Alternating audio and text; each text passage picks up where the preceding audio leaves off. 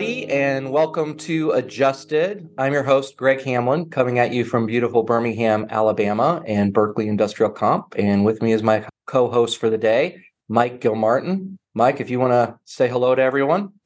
Yeah, hey everybody. Uh, happy to be back on the podcast. I'm coming to you from Greensboro, where it is seasonably warm. And Greg, we have way too much pollen already. It is getting ridiculous.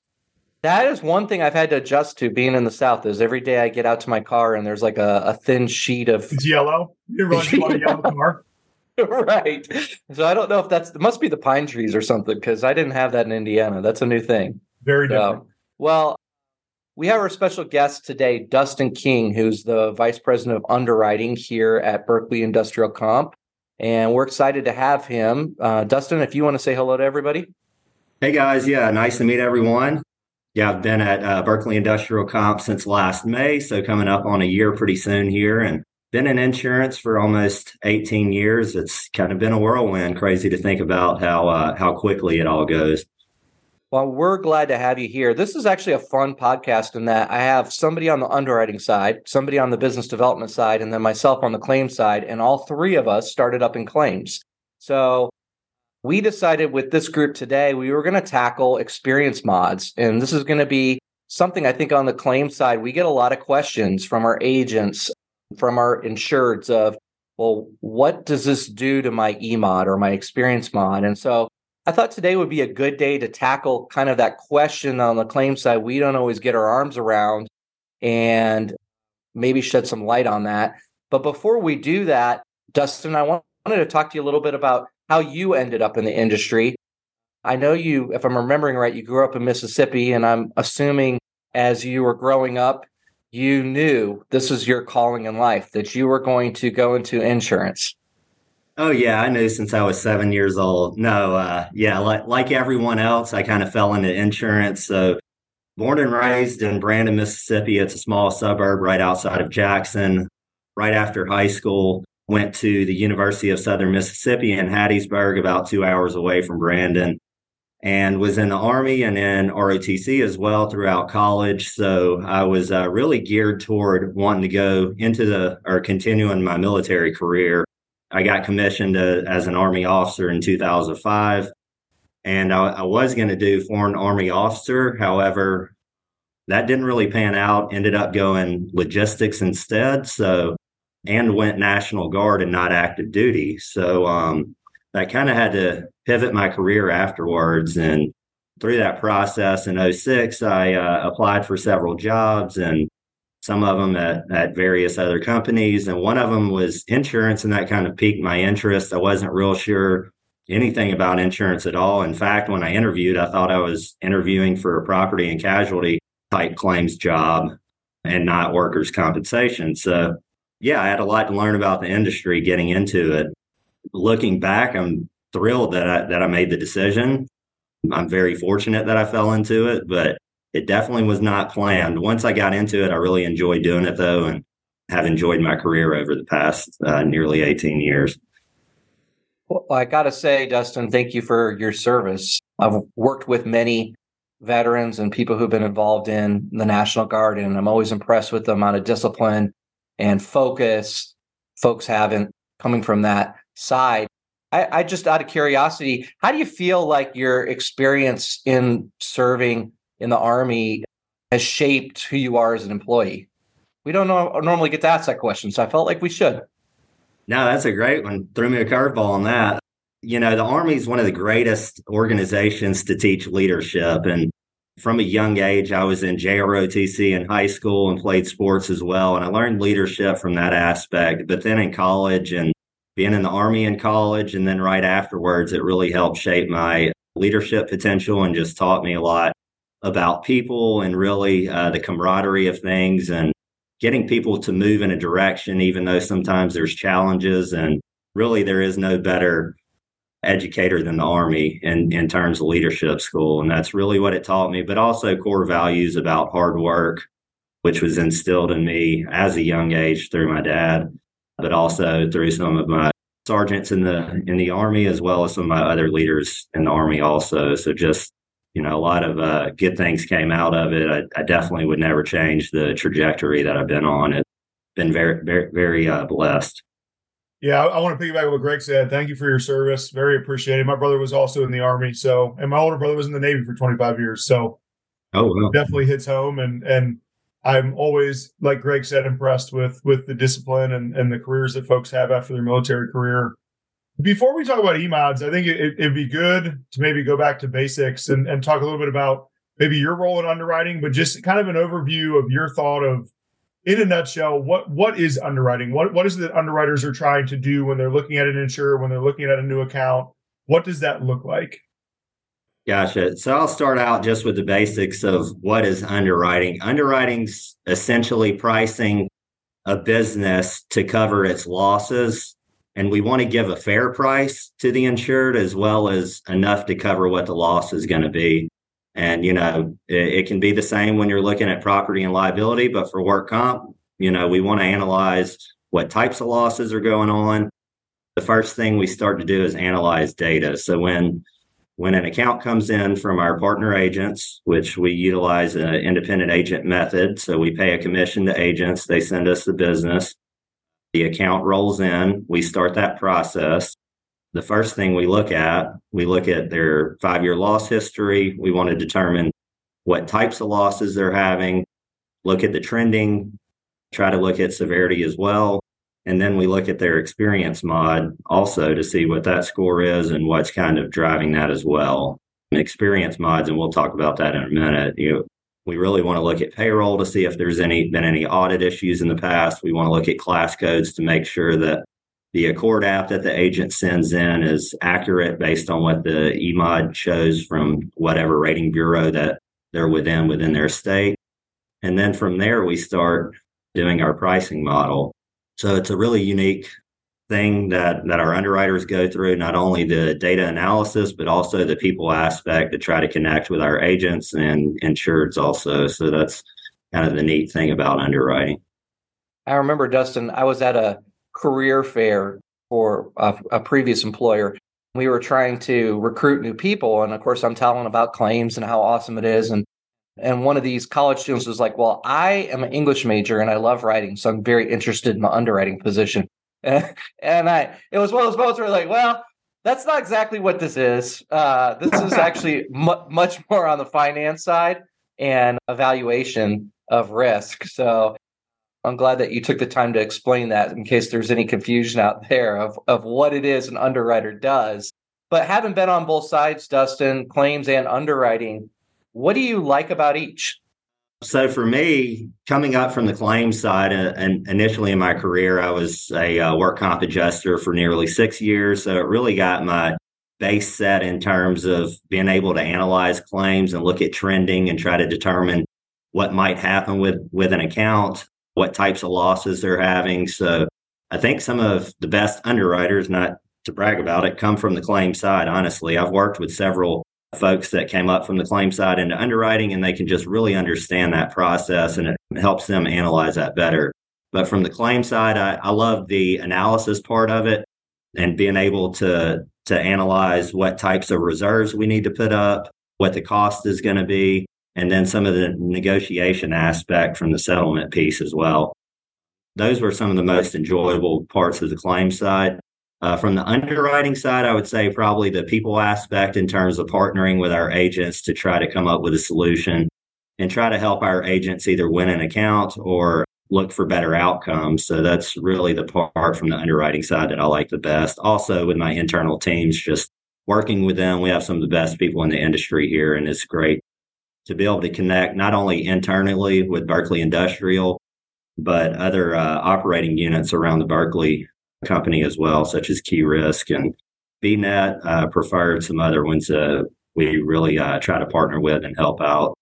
We're always collaborating a lot. So that's kind of the unique thing about Berkley in itself. Yeah, I think everybody good comes from claims. So I think you can just broad blanket and say anybody starts in claims from other places is probably the best at what they do. But you know, going back to EMOD, so you hear about it all the time from insureds, from agents. I don't want my EMOD to go up. I, you know, how how are these reserves going to affect my EMOD? How is this set claim process going to going to affect everything? In a nutshell, what what is an EMOD for everybody out there? So an EMOD is essentially a multiplier and it's used to factor to adjust the cost of premium.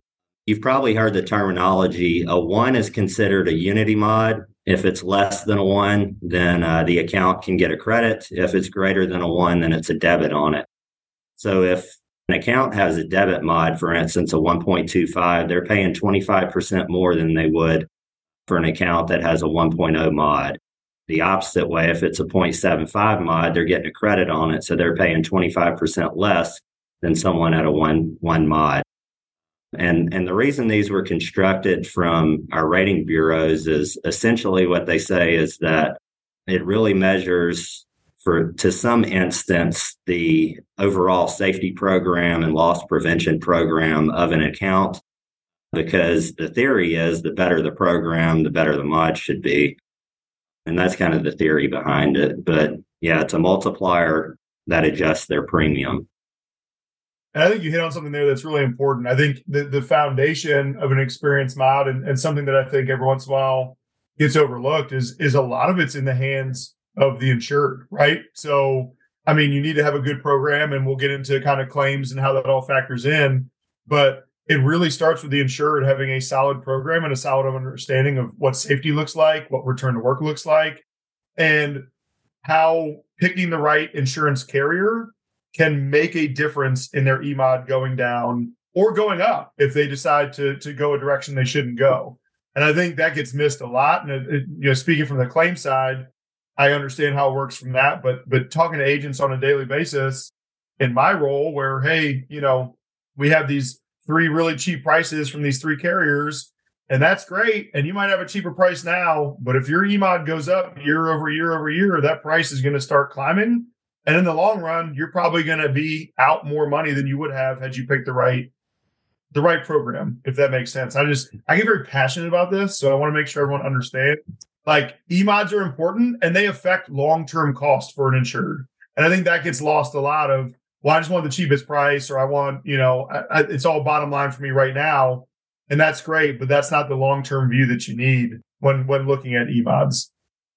I think that's a really important point, Mike, and you know we do see that a lot. Where you know one of our, I, I can think of one of our accounts that ended up going with a cheaper price. They they called us a few months later, and they were asking us, "Hey, you know, we need to get this these claims reassigned because nobody's answering the phone." And and uh, they've moved this around four times to different people and the person who's handling it doesn't have people skills and then we looked at it and we're like well this is your new carrier we can't actually make any changes you know that's what came with the cheaper price.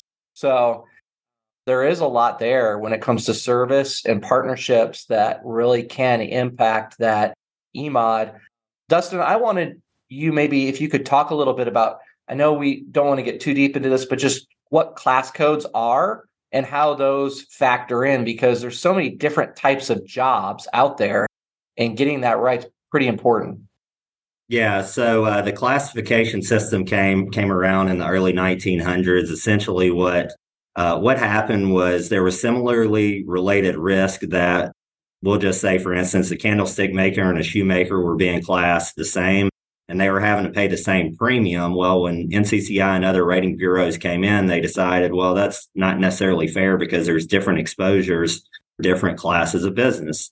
So the uh, classification system came around to put a unique identifier on each class of business so that they're charged a different rate per class. So, for instance, in construction 5403 general construction, it has a different rate than 5645.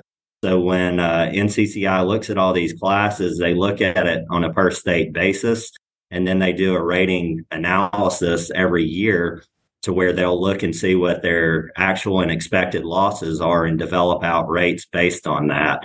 So each year the rates can change depending on what their past loss history and payroll was for the past uh, period that NCCI is analyzing on that. But classes uh, divide up different types of risk based on what their governing class code is or type of industry that they work within. And I think that makes a lot of sense. You know, I'm an office worker, so obviously that's a very different work, different type of risk than working in construction. And so when we start talking about EMODs, just need to keep that in mind that the class codes matter too, because the type of job you're doing could be more or less risky depending on what it is you're up to. Yeah, that's a really important piece for uh, not only insureds, but obviously agents to understand as well. I know a lot of agents that will go back and look through the experience mod to make sure that things are classed properly and they're not being coded differently to where maybe they're pay, paying a higher rate based on a class code that they shouldn't be classed as. Yeah, and I, I think that that's a really good point. I think it, it, I think when it comes to experience mods, it's just all groups understanding how they play into it and how they can affect the outcome of it just by doing what you're talking about. So making sure things are classed properly, making sure claims are handled properly, making sure you have solid return to work programs and what have you. But one of the biggest things I think on the claim side you hear is reserving, reserving, reserving. Hey, you know, can you lower these reserves? They're they're EMOD, you know, blah blah blah. Um, can you kind of explain a little bit how reserving plays into an EMOD? I mean, obviously it looks at loss history, but can you kind of run through that a little bit for everybody? Yeah, for us, uh, from the underwriting side, whenever we have an account that comes up for a renewal or a piece of new business that comes in, obviously renewals are easier because we can call our claims department and or resolution department and chat with them and talk about each account and determine um, why why things were reserved a certain way. But reserving gives the underwriter an accurate picture into what claims is foreseeing the cost to be for that type of claim so that we know from an underwriting perspective how much premium we need to cover for those types of losses. So it's probably the most important thing to ensure that claims are adequately and accurately reserved so that pricing is on point. So there's no major swings in pricing for an insured. It's really the best thing for an insured to to not have these huge ups and downs in terms of premiums and pay a consistent price over time. If you were to look at an account that stays with the carrier for multiple years, they're likely paying less than shopping and going and having these major swings because they'll have so many ups and downs that the variance is just major instead of staying consistently with one uh, with one carrier that keeps a consistent rate, keeps a consistent premium over time.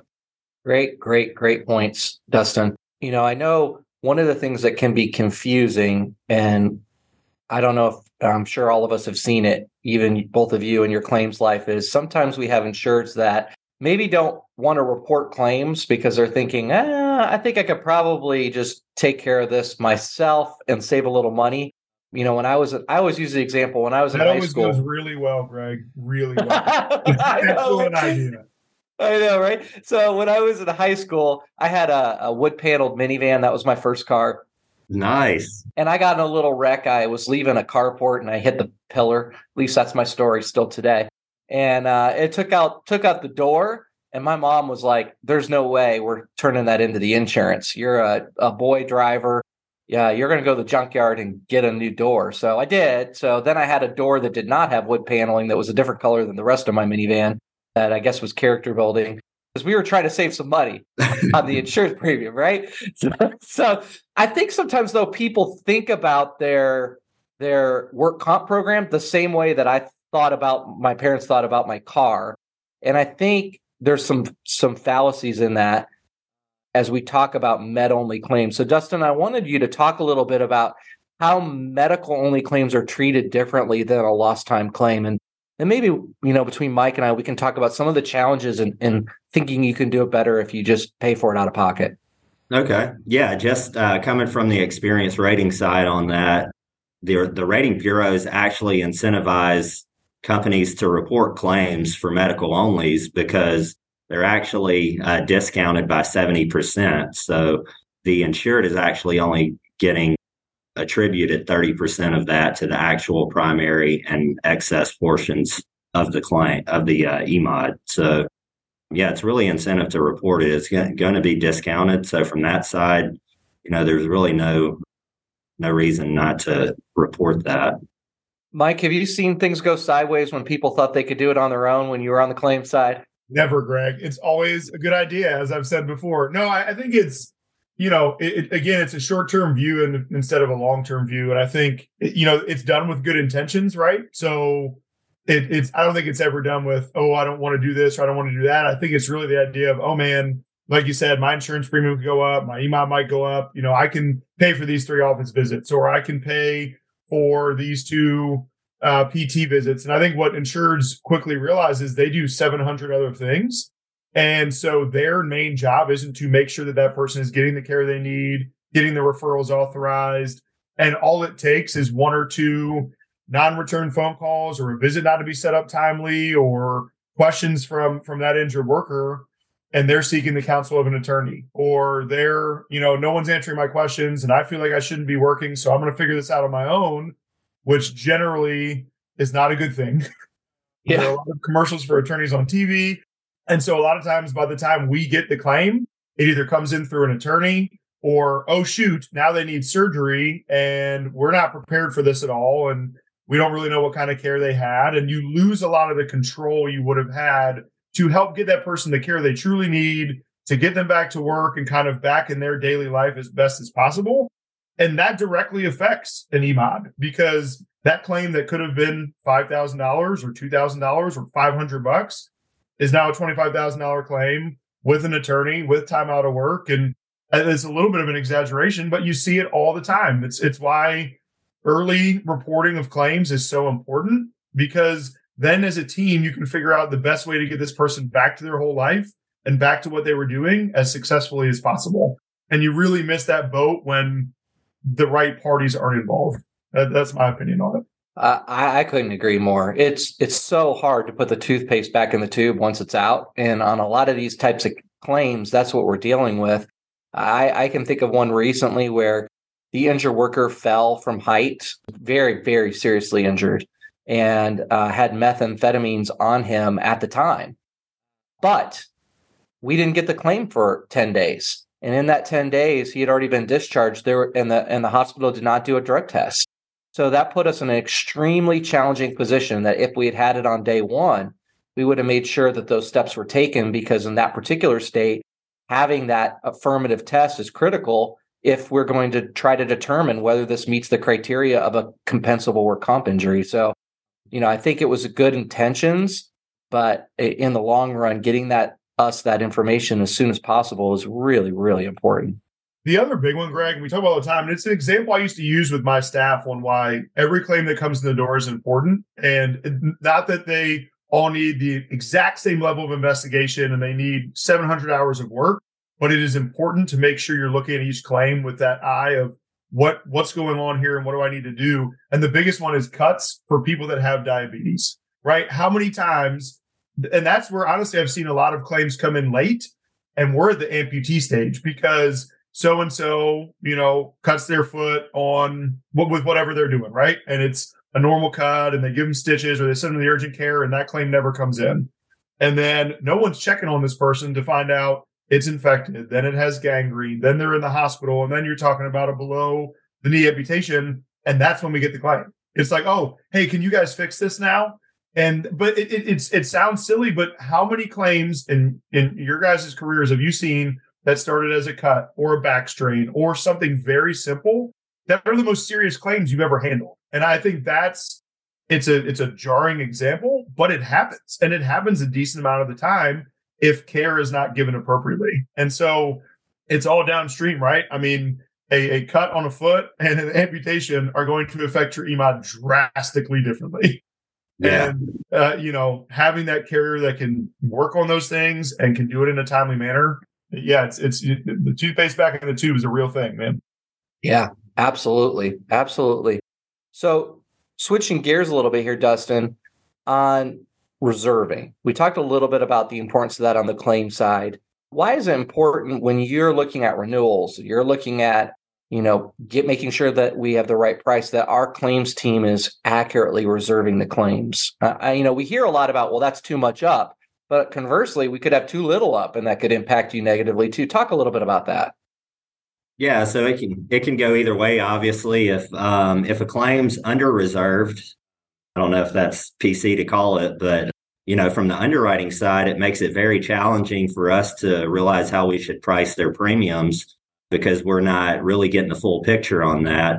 And then conversely, from the unit stats report, which goes to the rating bureau six months past policy expiration, they're not getting accurate data. So their EMOD is going to be impacted, whether it's under reserved or reserved adequately or over reserved because of that impacting the EMOD as well. So for us from underwriting, it really gives us an inaccurate picture. And we're kind of playing a guessing game on where to price premiums at based on that. So it's super important, not only for that, but also for the rating bureaus for us from the carrier side to report the unit stats report accurately.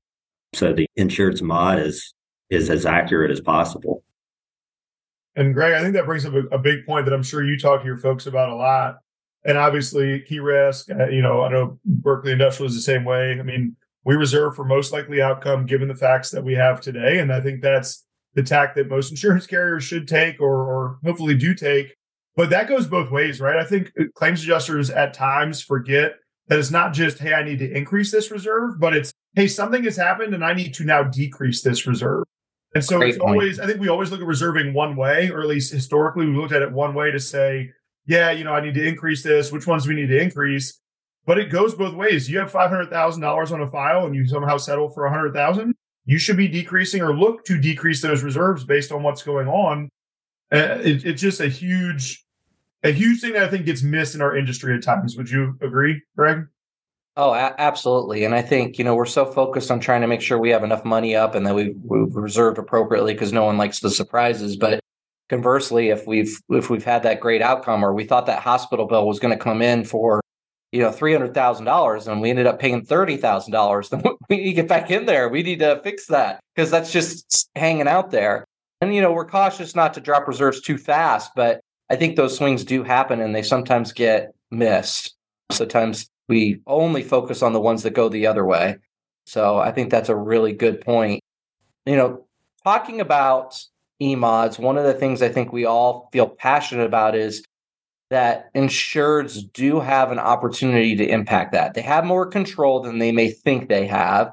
So, Dustin, what are some of the things that stand out to you that could allow an insured that that maybe they're listening to this and they realize, you know what, our experience mod is not great. We've got some problems in our program. What are some things they could do to try to turn that around?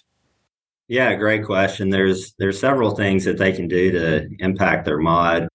First off, I would say either them or their agent should look at their mod and confirm its accuracy. And we talked about this a little bit, looking at each payroll, ensuring that it's classed properly as well, and then looking at the reserving also from the claims aspect. So that's one component they can look at. Secondly, I would say that ensuring that there's a strong safety program in place.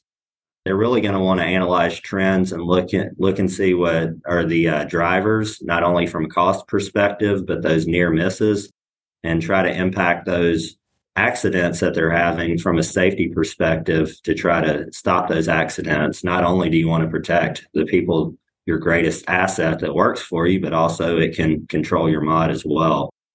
We hit on this a little bit, reporting injuries early. That's one important also. Greg, you had mentioned the gentleman, I, I believe, that had fell out and ended up injuring himself, and we got it late reported. That's just really important, letting the adjuster handle it early on.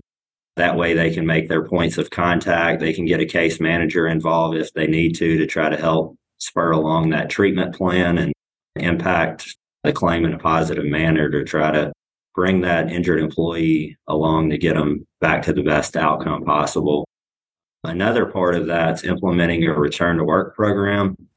We see a lot of larger insurers that do have return to work programs and that helps when someone's put on light duty.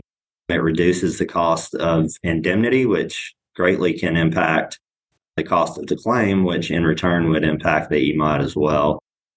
And then investigating accidents, make sure there's a investigative process on those near misses that I mentioned earlier.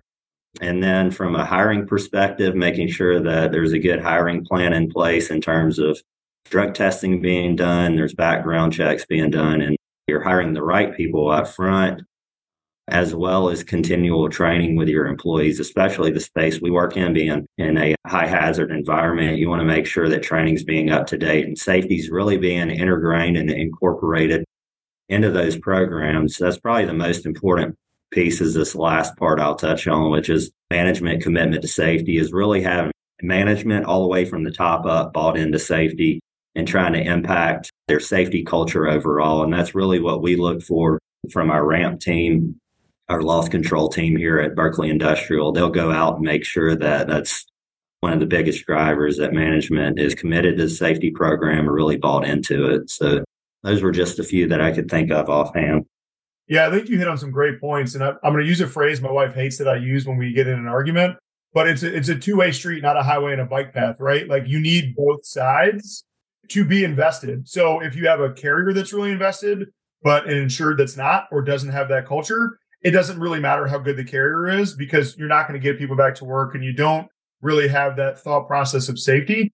And vice versa. If you have a really good insured that maybe has had some tough years or really wants to do the right thing, but doesn't have a carrier that's going to help them implement those programs and handle the claims in the right way and make it a collaborative process, you're, setting yourself up to fail. And so I think you brought some great points, but you truly do need somebody who is willing to have a culture of safety. And that 100% starts at the top.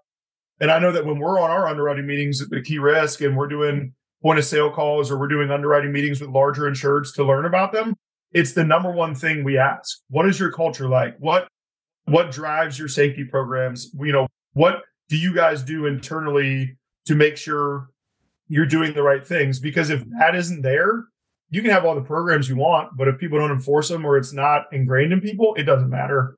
So I, I think your points are are spot on from my side and the sales side and both the claim side. Greg, I don't know. I think you would agree.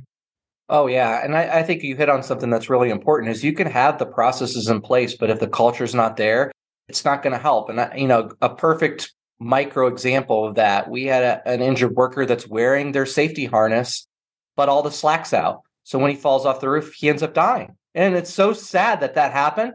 So did they follow the process? Yes, the process was to wear your harness. The problem was they weren't bought into the safety culture, and the slack was all the way out. So you know, with a lot of these things, it's really about good, strong partnerships. And, you know, we hope that in this marketplace, whether it's key risk or it's Berkley Industrial Comp, we're offering that. I think that's one of the things that makes us a pretty unique.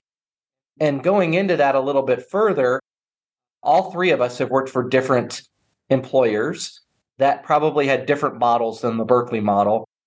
One of the things that I've found refreshing about working for Berkley Industrial Comp is the partnership between claims and underwriting and knowing our underwriters and our underwriters knowing our claim staff. Dustin, how do you feel like that adds value in the process? Yeah, that's a great point. We've all, as, as you mentioned, worked at other carriers before, and you've probably been at some that would operate in what I would probably call a silo to where claims is doing one thing, underwriting's doing something, sales is doing something else, finance, audit. And, you know, there's no true collaboration on that. Well, you know, it's equally important to have that collaboration. I feel our collaboration super strong here. We're always talking. One, from the underwriting side, it's really important for the claims to communicate issues that they're seeing up front so that underwriting's aware of it, especially getting ahead of some larger renewals so that underwriting can realize how we need to factor that into pricing, but also what can we do to leverage the agent to try to get involved if there's issues we're seeing, such as maybe a, a, uh, insured that doesn't offer return to work, and we're seeing a major impact to their indemnity costs. Well, that's something underwriting needs to know. And Greg, your team has really been great on trying to give our team a heads up on that as well. Not only that, but hiring practices, because you're really the day to day that's communicating with these insured. So you're seeing the issues a lot sooner than it would bubble up to underwriting. So that's really important to have that partnership and collaboration together. Don't make Greg's head too big. We don't. We don't want that to happen. We that's never good. I, I, I'm thinking about everything we're talking about. Not to get too. And it's not meta, but like big picture.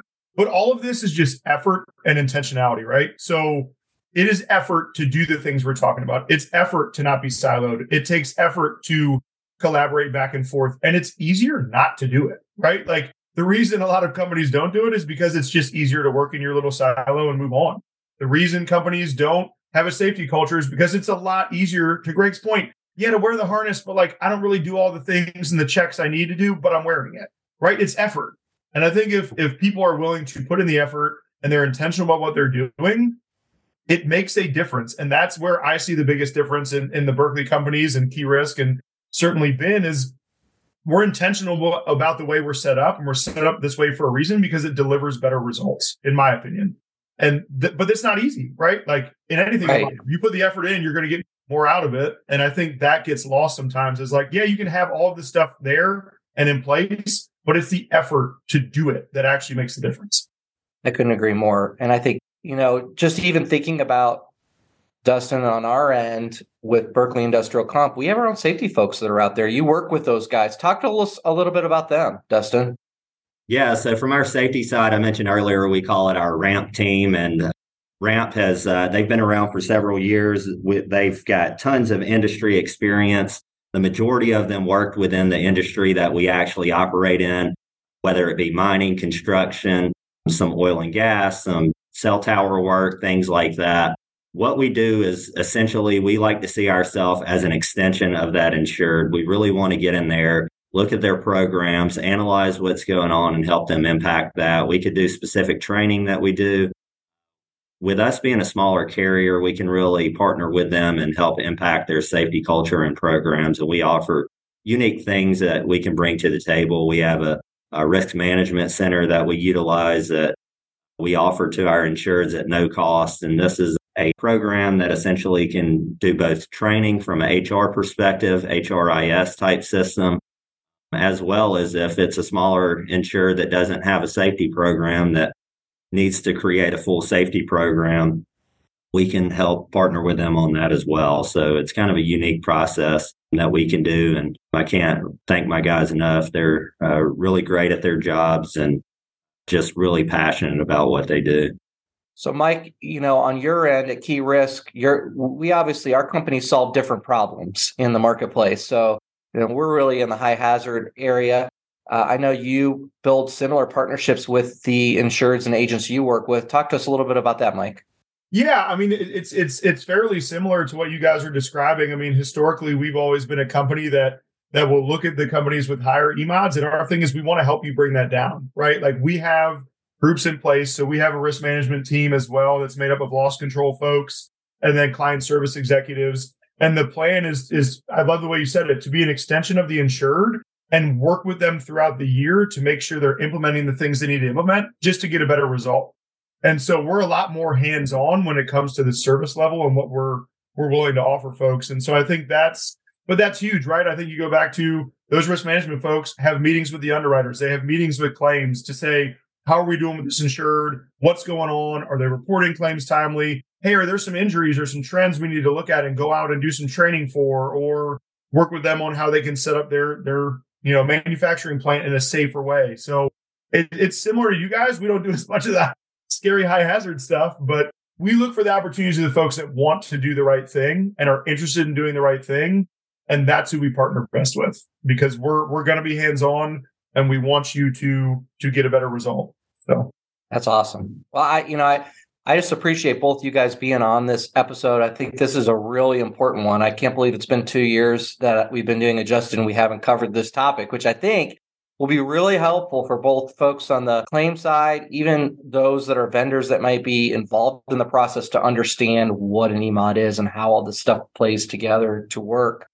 The one Greg, thing can I ask that, you one final question? Sorry. Yeah, go for it. Shoot. I'm, I'm very passionate about this topic. Sorry, as I said. So you're you are the claims guy, right? And I think you and I have talked on previous podcasts about how claims folks at times can get very involved in the task that they're doing and not see how that affects the big picture.